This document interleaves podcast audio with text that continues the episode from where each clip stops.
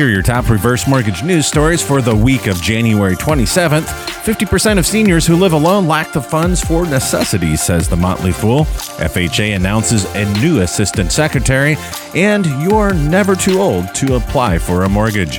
You're listening to HECM World Weekly, the nation's only weekly broadcast for the reverse mortgage professional.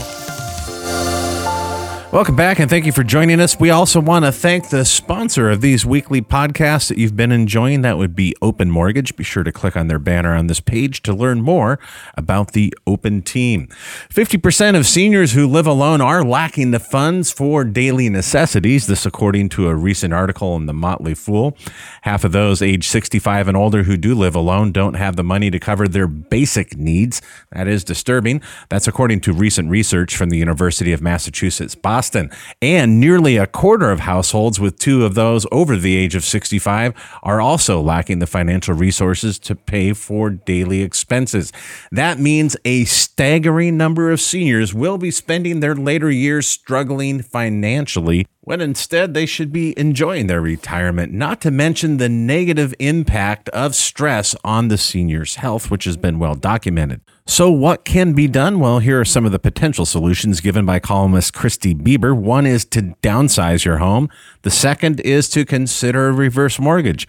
Third is to move to an area with a lower cost of living. Many are doing that out of California. And fourth, explore financial assistance such as property tax deferral programs, Meals on Wheels, and other assistance for older homeowners. There's some big changes cooking at the Federal Housing Administration. FHA has recently announced a new assistant secretary. This from DS News. The Federal Housing Administration announced Joseph Gormley as their new deputy assistant secretary for the Office of Single Family Housing. He takes that position officially January 21st. Gormley has held several positions in the agency and also at the U.S. Department of Housing and Urban Development since 2017. Most recently, he was in the chair of the Chief to staff of the Assistant Secretary for Housing and Federal Housing Commissioner Brian Montgomery. So he worked closely with the man that we're very familiar with. He served also as the principal advisor to the FHA Commissioner and other senior HUD leaders. We want to extend our welcome to the new Assistant Secretary and wish him well in his future endeavors. You're never too old to apply for a mortgage, so says a recent column in the Wall Street Journal.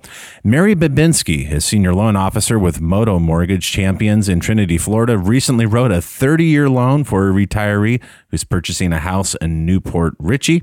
He had no problem to qualify, but he was actually surprised that he could get a 30 year loan. Why was he amazed? Because he's 97 years old. Yes, he's buying a home at the ripe age of 97. Congratulations to him.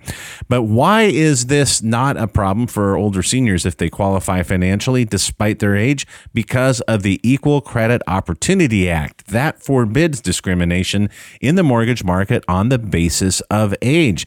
But loan officers say that older borrowers often don't realize they can still get the loan with terms that will expire on their 110th or 120th birthday if they live that long. And borrowers 65 and older account actually for 10% of all mortgage loans that are are originated each year. This, according to reports from the Federal Housing Finance Agency.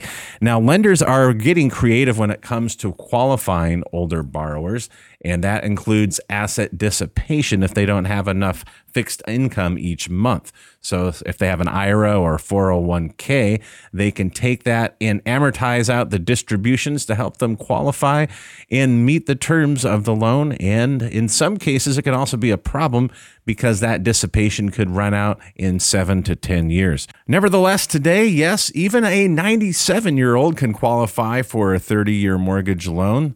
Question is, how does a lender go about that process?